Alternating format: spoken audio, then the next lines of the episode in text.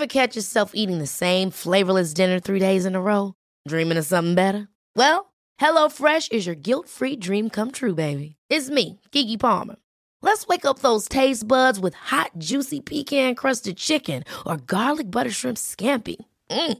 Hello Fresh.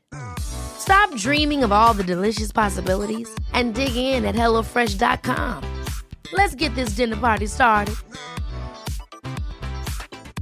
Mom deserves the best, and there's no better place to shop for Mother's Day than Whole Foods Market. They're your destination for unbeatable savings, from premium gifts to show-stopping flowers and irresistible desserts. Start by saving 33% with Prime on all body care and candles. Then get a 15-stem bunch of tulips for just $9.99 each with Prime. Round out Mom's menu with festive rosé, irresistible berry chantilly cake, and more special treats. Come celebrate Mother's Day at Whole Foods Market. There's never been a faster or easier way to start your weight loss journey than with PlushCare.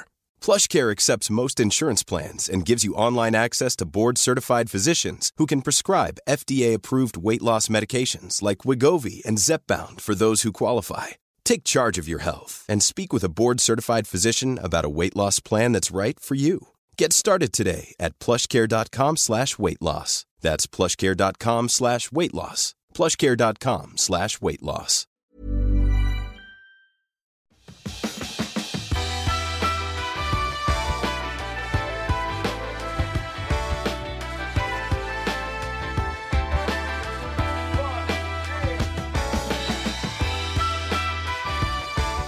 Hej och hjärtligt välkommen till Klimakteriepodden med mig, Åsa Melin. Idag när det här 304 avsnittet släpps så är det internationella klimakteriedagen. Den 18 oktober infaller den varje år. Är det stort? Ja, men det får jag nog ändå säga att det är. Det är ju en hel del som vill haka på och sätta fokus på klimakteriet just den här dagen. Ofta är det ju rent kommersiellt och ibland av omtanke. Eller för att det ger en bra anledning eller blir ett skäl att tala lite extra om ämnet. Jag ogillar jippot i sig som kan kännas lite förminskande eftersom man plötsligt får intrycket av att det brinner just idag eh, och att det är nu vi ska prata om klimakteriet. Jag har ju alltid insisterat på att alla dagar är klimakteriedagar för vi får aldrig glömma glömma att klimakteriet inte tar hänsyn till kalendern. Något som dock tar hänsyn till kalendern är PMS, det vill säga premenstruellt syndrom som är hårt styrt till ägglossning, mens och antal dagar i cykeln. Men nu när förklimakteriet kommit att bli ofta diskuterat så är det många kvinnor som tycker att det är svårt att veta om man har PMS eller om man faktiskt har börjat komma in i klimakteriet. Många som föder barn sent eller tar bort preventivmedel och så plötsligt så står man där och har symptom som träder fram som man inte riktigt är bekant med. Och eh, det kan leda en att tro att det är början av klimakteriet. De här symptomen kan ibland vara så svåra att det är rent hindrande i livet och det kan göra att man behöver läkarhjälp. Vi ska nu reda ut frågor kring det här med PMS och PMDS och den glidande resan in i början av klimakteriet med allmänläkaren Naomi Flamholz som blivit en uppskattad återkommande hormonspecialist här i Klimakteriepodden. Så välkommen att lyssna!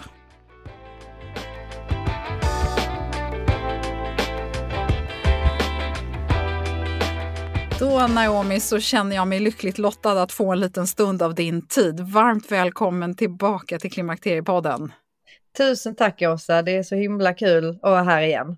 Ja, men Naomi, berätta vem du är för den som inte har hört dig.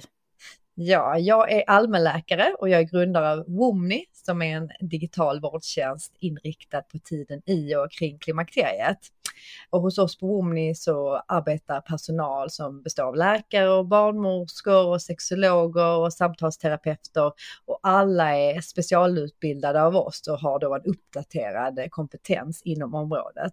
Och allt är då baserat på nationella riktlinjer och internationell forskning. Så att vi tar emot patienter från hela landet och vi fyller ett stort gap inom vården idag.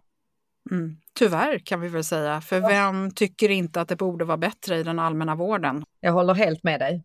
Under de här åren som du har hållit på med Vomni så har du plötsligt kommit till insikt i att vi behöver prata mer om PMS och det som händer innan. Och för nu är det massor med kvinnor som tror att de är i förklimakteriet redan när de är 30 år gamla och så vidare. och så vidare och så vidare. Kan vi inte berätta varför vi måste prata om PMS? Jag upplever att det är många kvinnor som, precis som du säger, att de tror att de är i pre eller perimenopaus, så kallat förklimakteriet. Eh, jag kallar det pre och perimenopaus, alltså första delen av klimakteriet. Men när jag träffar dem så, så är det väldigt tydligt, men, men de är inte i första delen av klimakteriet utan de är, har egentligen mer PMS-besvär. Och PMS och första delen av klimakteriet hänger väldigt nära ihop. För precis när man går in i klimakteriet då blir man mer känslig för de hormonella förändringarna och då är det ofta att man upplever att man har förvärrad PMS. Så att ibland kan det vara svårt för en kvinna att urskilja detta själv. Eh, men har man väldigt, väldigt mycket cykliska besvär, vilket betyder att man har besvär någon vecka per månad och sen försvinner det istället för att man har besvär hela månaden.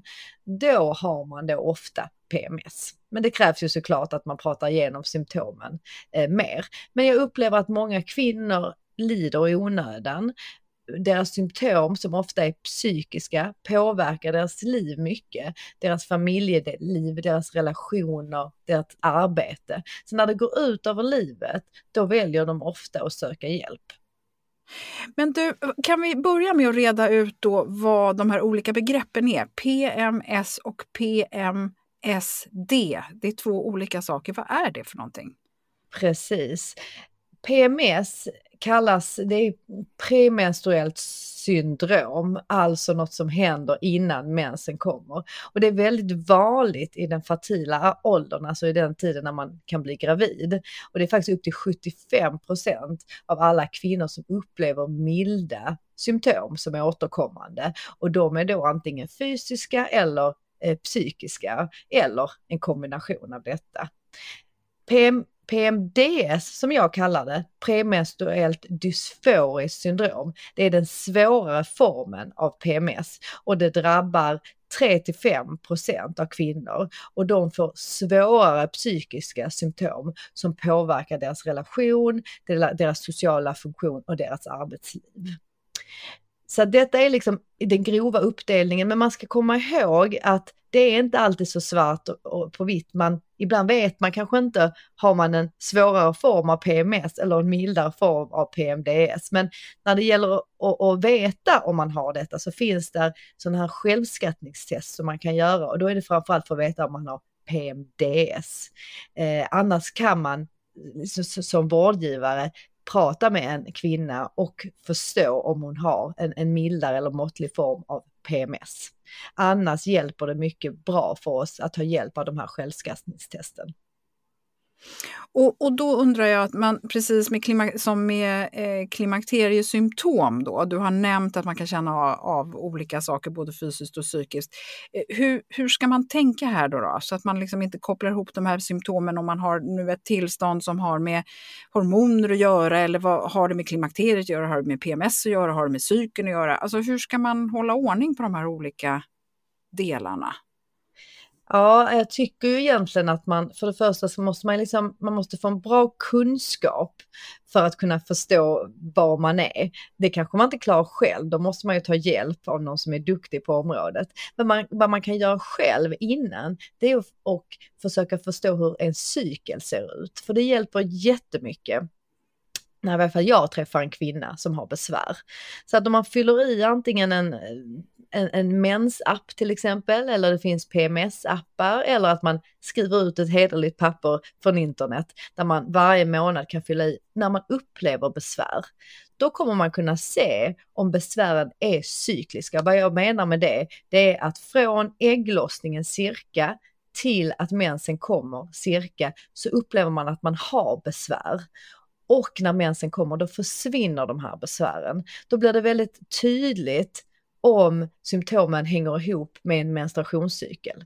Därför är det också viktigt att veta att har man ingen menstruationscykel, alltså man inte har någon ägglossning eller jag kallar det ovulation, då kan man inte heller få PMS eller PMDS. Men vilka symptom är det man ska vara lite vaksam på här då? Ja, de liksom klassiska symptomen, det är framför allt psykiska. Det är nedstämdhet, irritabilitet, humörsvängningar, ångest, oro, minskat intresse för saker man tycker är kul och dagliga aktiviteter, koncentrationssvårigheter, trötthet, alltså minskad energi, man kan få aptitförändringar, sötsug, man kan få problem med sömnen, man kan känna kontrollförlust och man kan få de här klassiska bröstspänningarna eller bröstsvullnaden. Men om man, om man uppfyller kraven för PMDS, alltså den svårare formen av PMS, då ska man minst ha fem av alla de symptomen som jag precis räknade upp. Och minst ett av de symptomen ska vara ett av de fyra första, alltså nedstämdhet, irritabilitet, humörförändringar eller ångest och oro. Och, och då är det lättare för att liksom kunna bena ut detta att man fyller i ett sånt här självskattningsschema kan man säga. Men jag tycker också att det här är så talande, för precis det du säger nu är ju så klassiskt att man man kanske har haft PMS som har varit helt under kontroll under sin vanliga fertila fas, men sen så börjar det här förvärras desto närmare man kommer klimakteriet. Och, och då kommer vi till det här liksom, luriga så småningom här. Eh, vi ska komma in på medicinsk behandling också, men jag vill först ta det, för det var så tydligt nu att hur vet man då att man inte är på väg in i klimakteriet? Ja, så här skulle jag nästan säga att igen är besvären väldigt cykliska. De kommer runt ägglossning, de försvinner cirka när mensen kommer och sen mår man bra i runt två veckor. Då tyder det på att det sannolikt är en PMS eller PMDS. Är det så att man börjar märka att kanske mensen börjar förändras, den kan bli kraftigare, ibland kan den bli till och med, eh, först kan den bli lite kortare i cykeln, sen kan den bli längre eh, och att den kan hoppa över några cyklar. Och samtidigt kan man få en symptom som jag kallar östrogenbristsymptom. Och det kan vara de här klassiska vallningarna och svettningarna, eh, man kan få hjärtklappning, man kan få sömnbesvär, muskel och ledvärk.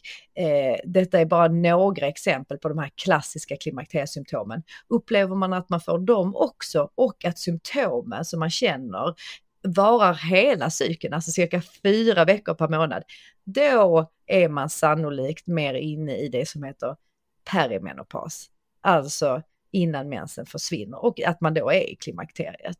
Så att det har att göra med symptomen, men generellt ska man tänka är mina symptom konstanta över hela månaden eller är de cykliska cirka eh, 14 dagar per månad?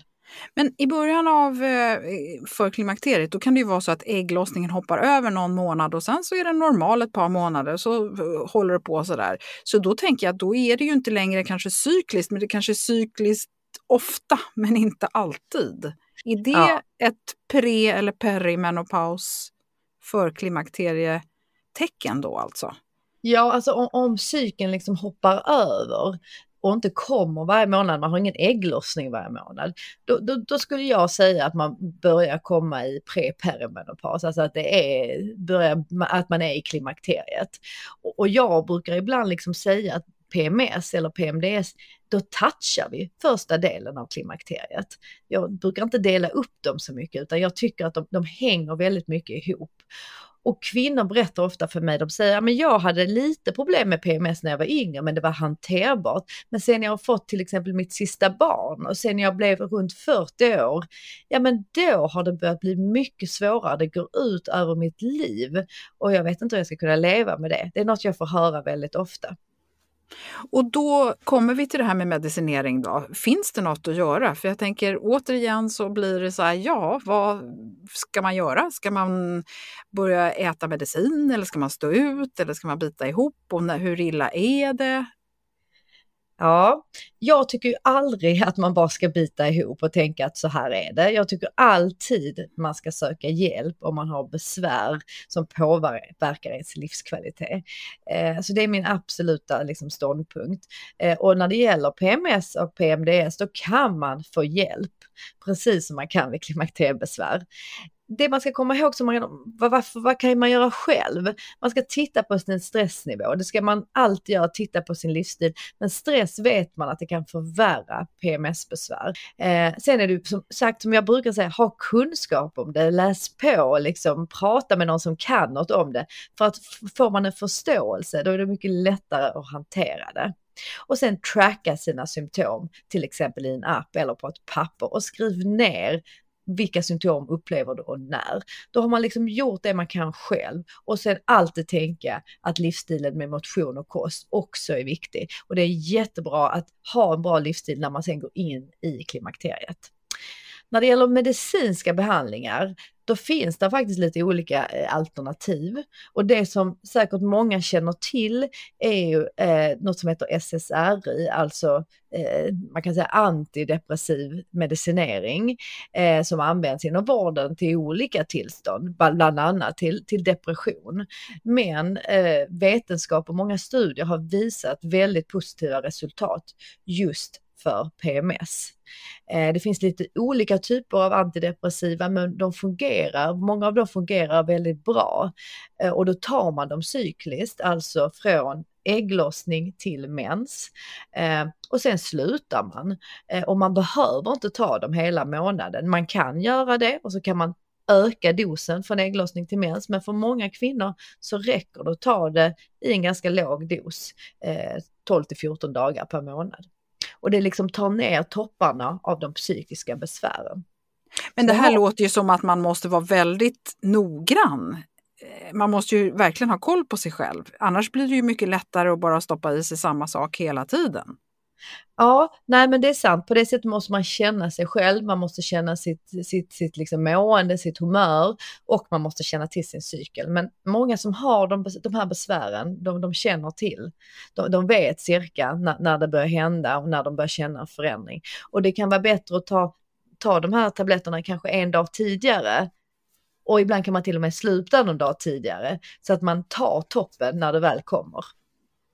Men du, eh, vad finns det mer då? För jag tänker så mycket på här, när ska man veta att det är dags att hoppa från det ena till det andra så att säga mm. för att man är i klimakteriet eller inte i klimakteriet? För det är ju olika typer av medicinering. Precis. Detta var då ett, eh, liksom, ett, ett väldigt vanligt, vanligt läkemedel när det gäller eh, PMS. Och om man går till sin vårdcentral till exempel, då kan det vara mycket möjligt att det är det de föreslår och kanske ingenting annat. För det är något som vi har använt länge och just som jag sa, det finns vetenskap bakom att just de här SSRI-preparaten har väldigt bra effekt. Men sen är det så att ibland känner man kanske inte att man vill ta ett sånt här antidepressivt eh, preparat och, och, det har jag också förståelse för. Och då kanske man kan börja tänka, hur ska man då göra för att ändra hormonerna? Kan man göra någonting för att göra något som är det ut, utlösande, för det är ju hormonerna som har, som har gett de här besvären. Och då kan man göra så att, ja men om man inte har någon ägglossning, då borde man ju inte få de här besvären och det stämmer. Så man kan ta bort ägglossningen. Och hur gör man då det? Jo, det kan man göra med vanliga p-piller, alltså kombinations-p-piller, östrogen och ett syntetiskt gestagen. Eh, är man över 45 så är det ändå inget jag rekommenderar och många kvinnor över 40 vill ju inte ha p-piller. De tycker att det är för starkt, så då kanske inte det är heller ett alternativ. Varför skulle det vara för starkt? Ja, för det innehåller större doser eh, östrogen och eh, och gulkroppshormon, alltså äh, gestagener, än vad det gör när man äh, behandlar för klimakteriet. Då är det lägre doser.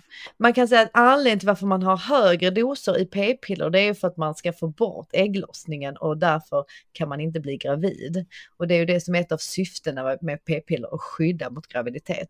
Och det blir inte samma syfte när man kommer i klimakteriet om man bara vill ersätta Eh, de, där, de hormonerna som har blivit lägre.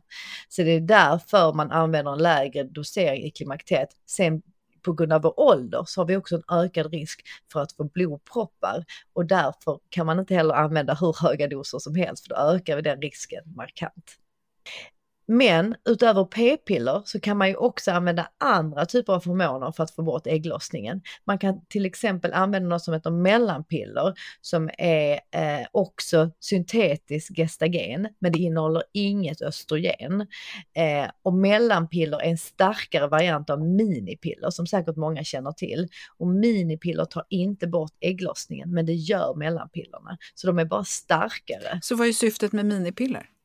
Minipiller gör också att man inte blir gravid, men det tar inte bort ägglossningen. Så att i det här fallet, om man vill bara ta bort ägglossningen, då är det mellanpiller som gäller och samtidigt skyddar det mot en graviditet.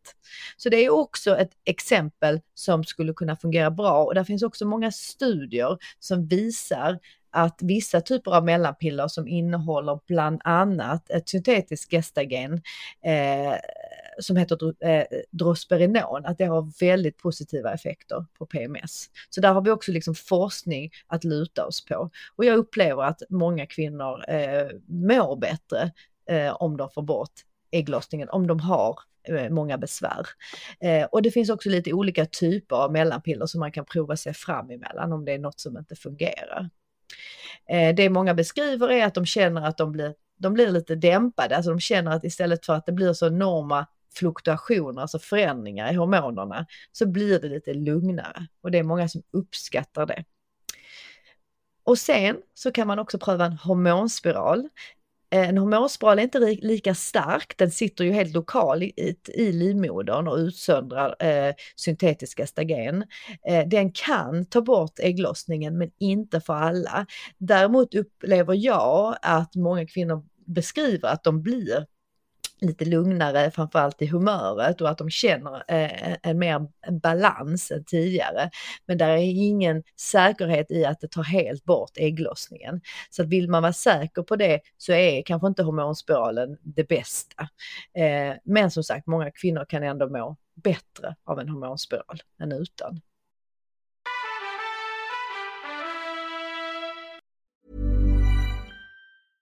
Hej, jag Ryan Reynolds. At Mint Mobile, we like to do the opposite of what Big Wireless does. They charge you a lot, we charge you a little. So naturally, when they announced they'd be raising their prices due to inflation, we decided to deflate our prices due to not hating you. That's right. We're cutting the price of Mint Unlimited from $30 a month to just $15 a month. Give it a try at mintmobile.com slash switch. $45 upfront for three months plus taxes and fees. Promo for new customers for limited time. Unlimited more than 40 gigabytes per month. Slows. Full terms at mintmobile.com. Imagine the softest sheets you've ever felt. Now imagine them getting even softer over time. That's what you'll feel with Bowl and Branch's organic cotton sheets. In a recent customer survey, 96% replied that Bowl and Branch sheets get softer with every wash. Start getting your best night's sleep in these sheets that get softer and softer for years to come. Try their sheets with a 30-night guarantee. Plus, get 15% off your first order at bowlandbranch.com. Code BUTTERY. Exclusions apply. See site for details. Life is full of awesome what ifs, and some not so much, like unexpected medical costs. That's why United Healthcare provides Health Protector Guard fixed indemnity insurance plans to supplement your primary plan and help manage out of pocket costs. Learn more at uh1.com.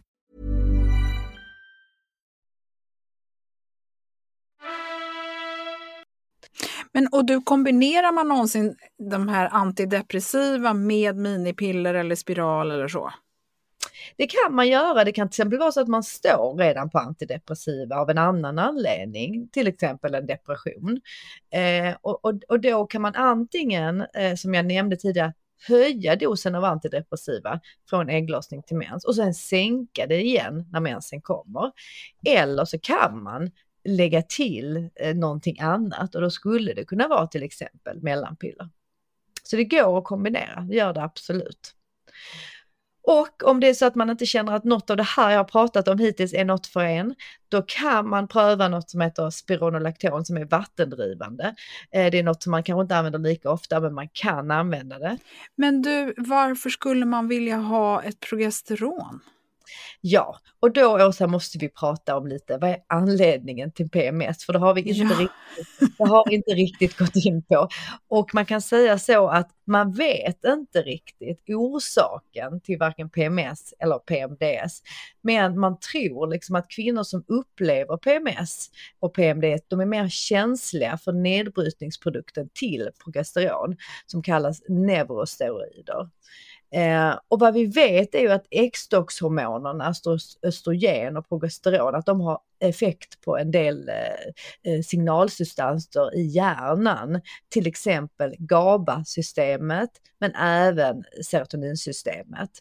Eh, och den här nedbrytningsprodukten av progesteron, alltså neurosteroiden, den binder till de här GABA-receptorerna i hjärnan.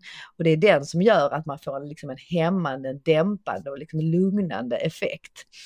Och får man då en förändring av den här liksom känsligheten för de här neurosteroiderna, då kan det orsaka negativa humörbiverkningar kan man säga. Och man tror att det har med det att göra.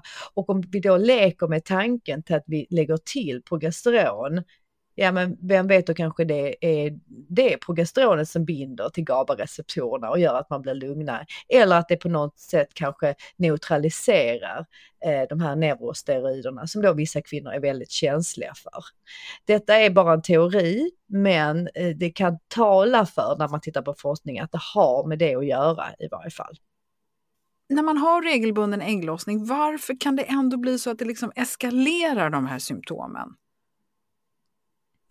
Du tänker varför det eskalerar när vi blir äldre? Ja, precis.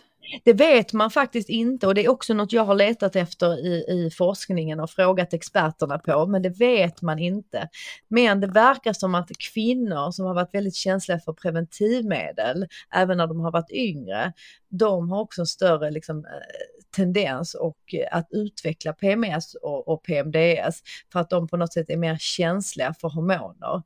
Och då sannolikt har det att göra eh, med den här nedbrytningsprodukten av progesteron. Och de kan också vara mer känsliga då för syntetiska gestagener eh, eller syntetiskt progesteron om man vill säga det. Så att det, det finns en koppling till om man är väldigt känslig för preventivmedel.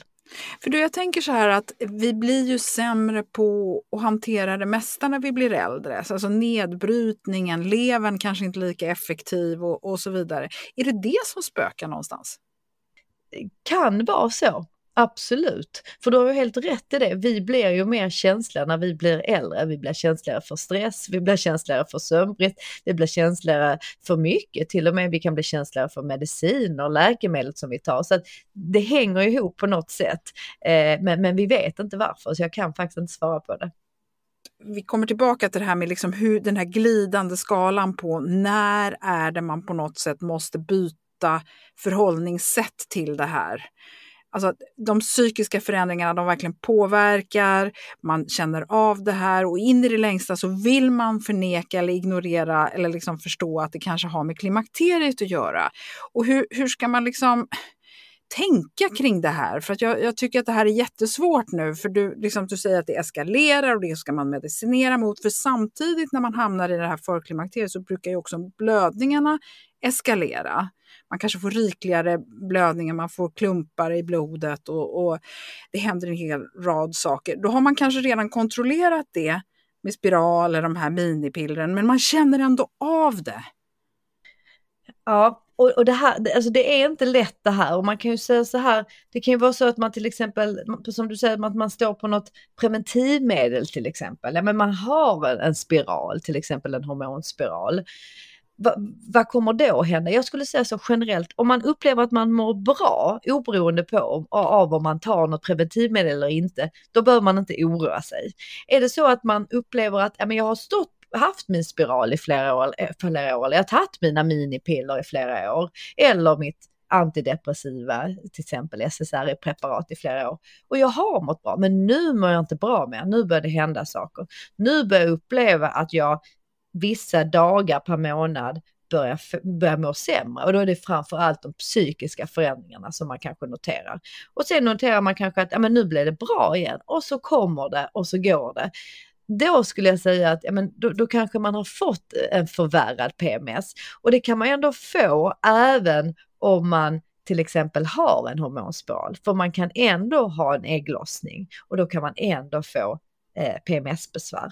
Och det är egentligen samma med minipiller för att de är så svaga så de tar inte bort ägglossningen. Men om man inte har en ägglossning som jag sa tidigare, om man till exempel tar kombinationsprepiller eller starkare minipiller, så kallade mellanpiller, då kan man inte heller få en PMS för man har ingen ägglossning.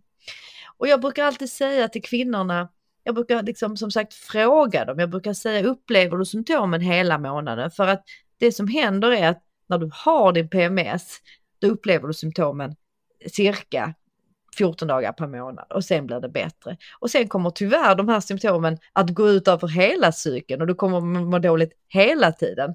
Och då pratar vi mycket mer Eh, pre och perimenopaus, alltså då är vi inne i klimakteriet. Men då får man ju ofta andra symptom som har att göra med att östrogenet sjunker. Och då får man östrogenbristsymptom och det var det vi pratade om tidigare, klassiska vallningar, svettningar, sömnproblem, hjärtproblem, ont i leder och muskler, eh, nedsatt sexlust bland annat. Och så brukar eh, menstruationscykeln att förändra sig, att inte vara regelbunden. Och då har man kommit in i klimakteriet. Så att eh, det är inte helt lätt.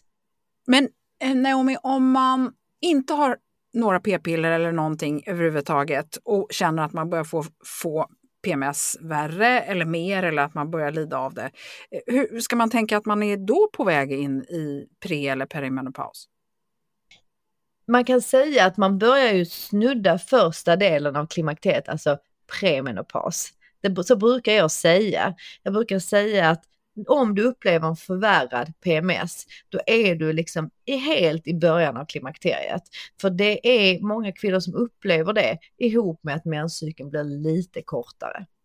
Om du sen inte har några andra symptom som tyder att du har östrogenbrist, vilket är huvudorsaken till klimakteriebesvär, då är du kanske inte så långt in i klimakteriet än.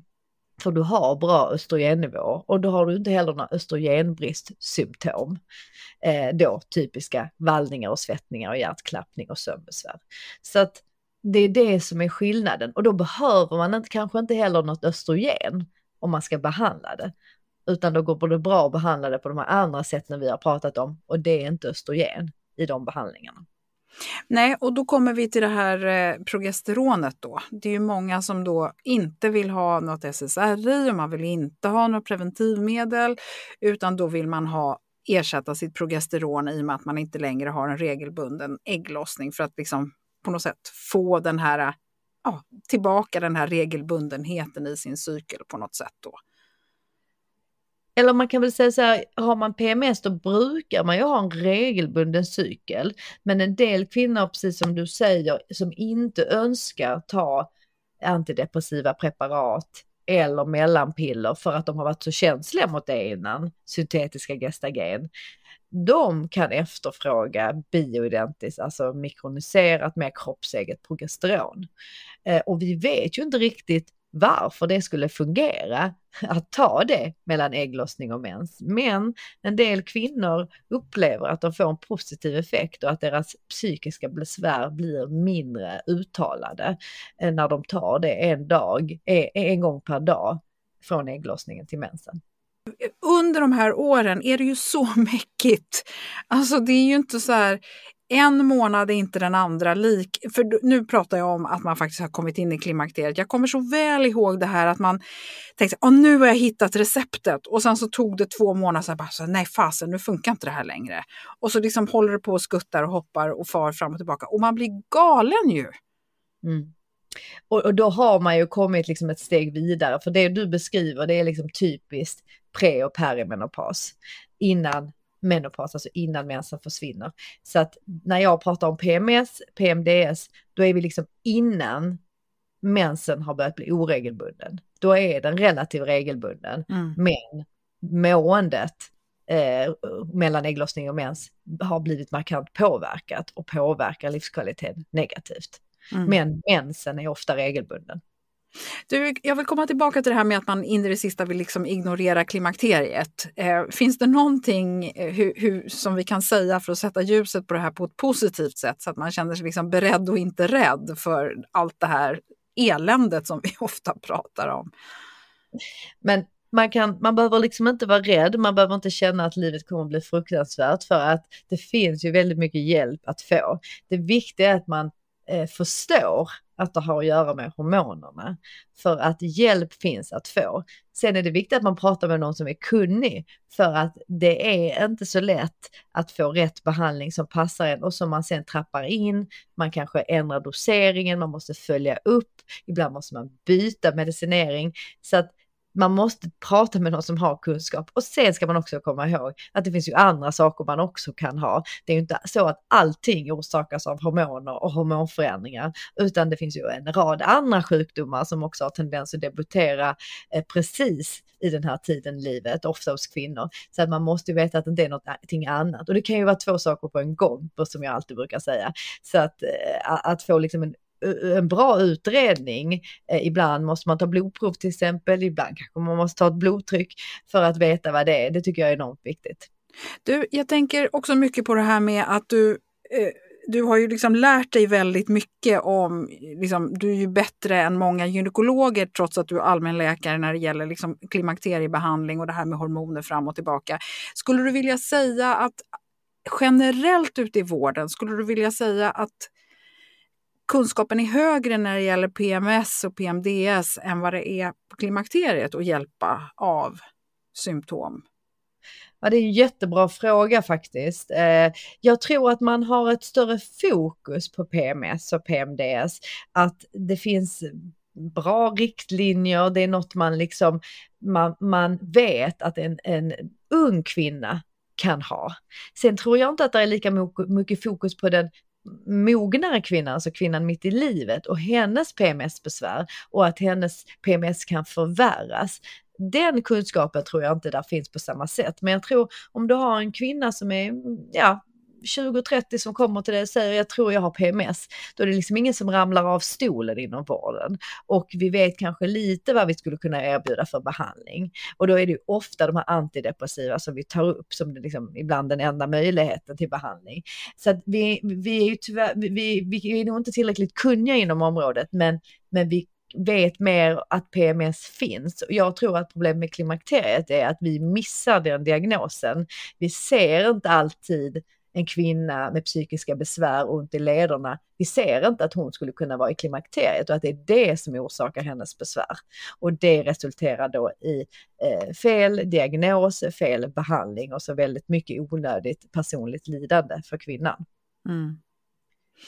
Du, det är ju verkligen eh, big business nu. Klimakteriet, förklimakteriet och eh, PMS och eh, menstrosor. Jag vet inte allt som liksom har börjat komma som har med oss kvinnor att göra. Och en sak som man ju har plockat fram är ju väldigt mycket, man pratar mycket om det här hormonell balans. Det är ett ord som inte ni läkare kanske egentligen fattar vad det betyder, för det finns ingenting som är någon balans i, i en kvinnas liv eftersom hormonerna i en fertil ålder verkligen åker upp och ner. Och vad är balansen? Var ligger den då? Men eh, liksom, är det, vad, vad tror du om det här? Är det värt att prova de här grejerna? Mm. Och detta är ju intressant för jag får ju ofta de här frågorna och jag kan säga bara generellt så är jag ju egentligen så positivt inställd till, till, till saker som inte är läkemedel och egentligen så skulle jag ju önska att jag skulle kunna säga att ja, det, det, är jättebra, det har jättebra effekt, men jag gillar ju att luta mig på liksom forskning och vetenskap och det, det finns ju tyvärr inte ofta när det gäller eh, till exempel kosttillskott. Så då är det väldigt svårt för mig att säga att ja, men det här kommer hjälpa dig. Däremot brukar jag säga att är man väldigt tidigt på det och man, man upplever att man har lite symptom, man börjar komma närmre eh, till exempel premenopaus till exempel, om man upplever eh, symptomen, de är milda, ja men prova Eh, ofta kan det inte skada. Det, det, är sällan, det finns ju historier där det faktiskt har skadat, men det är väldigt, väldigt sällan. Då kan man ju prova, i värsta fall fungerar det inte, men upplever man en, en förbättring, ja men då kanske man klarar sig på det i några år. Men sen så ofta när man får mer besvär och ens hormoner börjar faktiskt dala mer och förändras mer, då räcker ju inte detta. Och då kan jag tycka att det kan vara lite waste of money, för det kostar ganska mycket med de här kosttillskotten. När vi pratade om progesteron nu så pratade vi egentligen inte om progesteronkräm, för jag hade hoppats att du skulle säga det, för det är ju någonting som ni läkare oftast inte skriver ut, för det är någonting som då inte finns via apoteken, utan då får apotekaren stå och röra ihop olika substanser.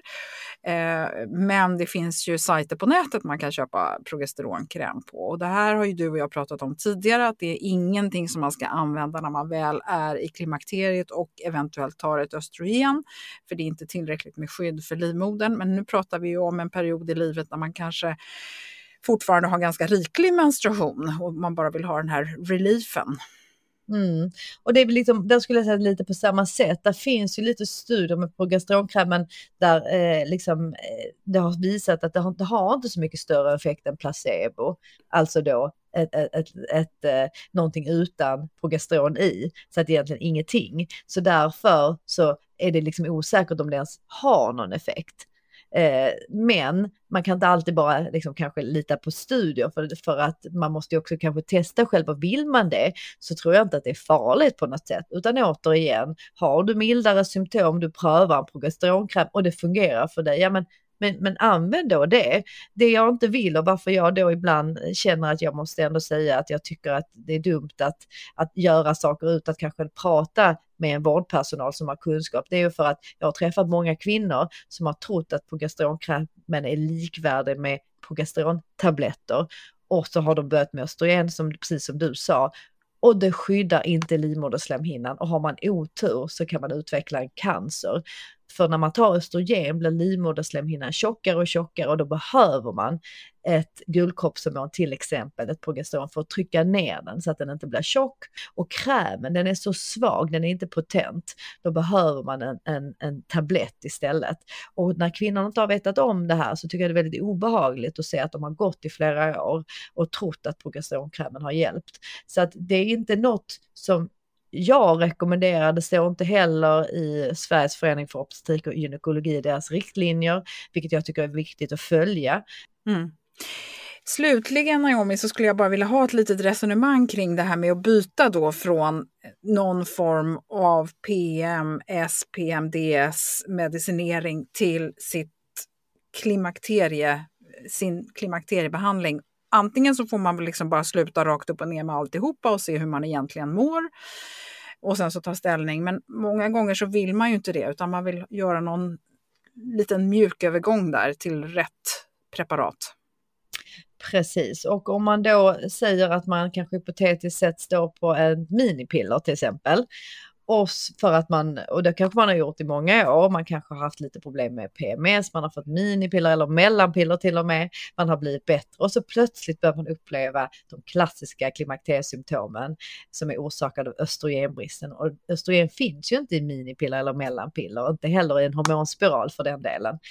Då kan man börja få östrogenbristsymptom, man kanske har kommit in i pre eller perimenopaus.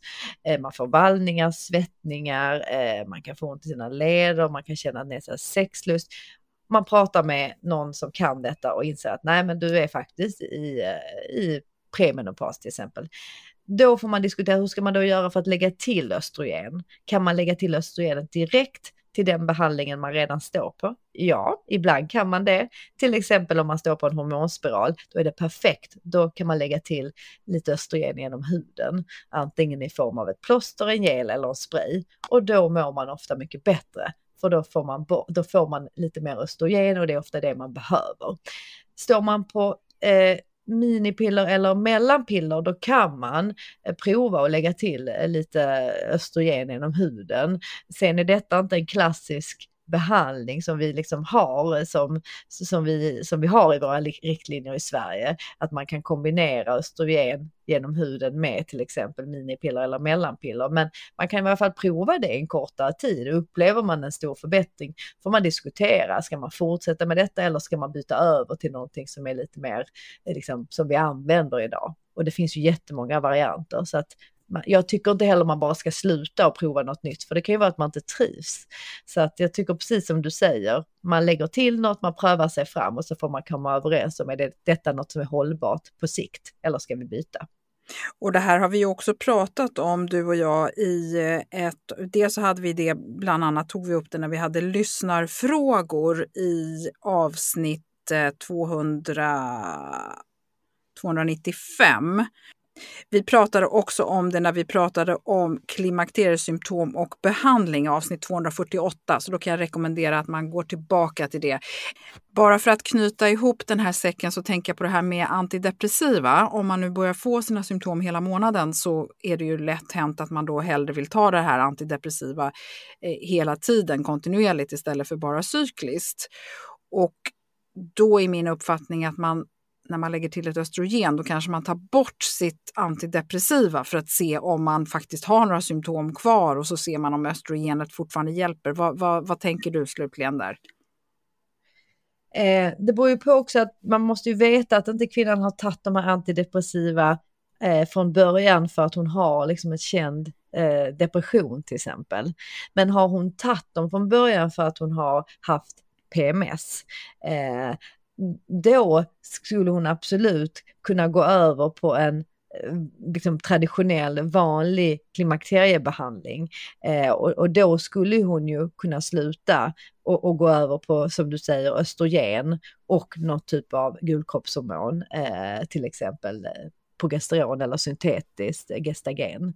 Eh, så där kan man absolut göra det hoppet för att det finns ingen anledning att fortsätta att ta antidepressiva om man inte har eh, någon till exempel stark oro, ångest eller depression i botten när man går från PMS till klimakteriebehandling. För det använder vi inte alls i den traditionella eh, behandlingen för klimakteriebesvär. Nej, trots att eh, symptomen kan vara ganska lika med den här irrita irra irritabiliteten och humörsvängningarna och så vidare. Precis.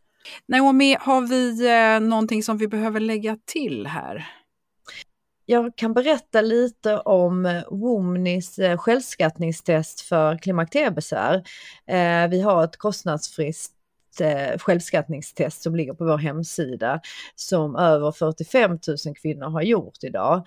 Och där kan vi se att eh, 76 procent har svarat att de upplever förändringar i sitt psykiska mående med nedstämdhet, påtaglig känsla av stress, humörförändringar, mental utmattning och oro som symptom.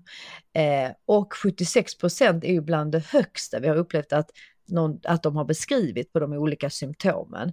Vallningar och svettningar är det bara 50% som har beskrivit att de upplever. Så att det är ju markant många fler som har besvär med de psykiska förändringarna. Och Men du, ju... vet du hur gamla de här är i snitt? Eller liksom för att här tänker jag att om man gör det klimakterietestet för att man är orolig för att man är där, men egentligen så är man i PMS-fas. Precis. Eh, I och med att det är just det som är vår upplevelse att många av våra patienter på Omni är lite yngre. De är kanske mellan 40, 45, ibland till och med under 40 och de har inte alltid eh, symptom som är förenliga med pre och perimenopaus, alltså eh, första delen av klimakteriet, utan de har faktiskt ren PMS. Och därför har vi faktiskt valt att göra ett nytt självskattningstest som också kommer att vara kostnadsfritt och ligga på vår hemsida, som är ett PMS-test istället. Så att eh, det kan jag rekommendera att man går in och gör det testet för att se om det är PMS man har istället för klimakteriebesvär. Mm. Ja men vad bra, för då går man bara in till vomni.se, w-o-m-n-i.se och sen så hittar man... Ja, man hittar båda. Ja, vad bra jag vill ändå säga att, att jag tycker att det är viktigt att man om man upplever en förändring i sitt mående och i det här fallet har vi pratat om framförallt de psykiska förändringarna. Eh, trots att man kanske har en relativt regelbunden menscykel och man kanske inte har några vallningar och svettningar, men man upplever att det är problem med det psykiska och att det kommer och går under en cykel. Då kan jag verkligen rekommendera att man skaffar en, en mensapp eller att man skriver ut ett hederligt papper på en cykel och så fyller man i när man upplever sina besvär. Eh, och så kan man fråga sin familj, man kan fråga kanske sin partner eller om man har lite äldre barn. Upplever ni en förändring? För det är många kvinnor beskriver att det går ut över familjelivet. För det kan vara att alla omkring upplever att eh, nu är det någonting som är helt fel här. Eh, och är det så att det är väldigt cykliskt, man har besvär från ägglossning cirka till mens, eh, ja men då kanske det är PMS eller om det är väldigt uttalat och går ut över livet och arbetslivet, eh, då kan det vara svår PMS, alltså PMDS. Eh, och jag tycker hur som helst att man ska söka vård om man har så svåra problem att, eh, att det påverkar ens livskvalitet negativt. För mm. det finns hjälp att få. Mm. Nej, men för jag tänker mycket på det här med att eh, det, det ena smyger på och sen det andra. Och mm, liksom vi, vi är inte alltid observanta på att saker och ting förändras i utan vi på något sätt vi bara accepterar istället för att faktiskt eh, försöka göra någonting åt det. Och, och jag tycker att det låter hoppfullt att du faktiskt säger att vården generellt sett är lite bättre på just med PMS, även om, om kvinnan kan vara lite äldre så låter ju det hoppfullt tänker jag. Ja, och jag tycker att det är bra att man är inne i liksom ett, eh, ett vårdförlopp när man har en svår PMS och när man sen börjar komma in i första delen av klimakteriet. För då är det mycket lättare att spinna vidare på det. Och behöver man då en behandling eh, när man väl kommer in i klimakteriet, ja men då har man redan liksom ett förlopp som har att göra med kanske en behandling av ens hormoner som har börjat förändras, alltså känsligheten i hormonerna. Mycket lättare att kunna se hur man ska kunna gå vidare. Och jag vill verkligen slå ett slag för avsnitt 248 för dig som känner att du inte riktigt greppade det här eller började känna att du hade symptom som du inte riktigt eh, hörde här, till exempel rikligare mens och klumpar i blodet och så vidare. Så det, det finns många andra avsnitt också om förklimakteriet. Sök gärna dem på klimakteriepodden.se så finns det mycket, mycket mer kunskap och information där. Vad bra! Eh, vi har också fått en massa frågor efter ett eh, nyligen publicerat avsnitt med Natalia Cruz som handlar om att trappa ner hormoner. Det här var ju nästan motsatsen, men du har lovat mig att vi ska göra en eh, eh ja, någon form av utredning av vad, vad, som egentligen sades i det där avsnittet. Men det får vi komma tillbaka till. Så för nu vill jag tacka dig Naomi Framhålls för att du ville komma till Klimakteriepodden idag. Tusen tack Åsa för att jag fick vara med igen. Ja, det är så välkommet.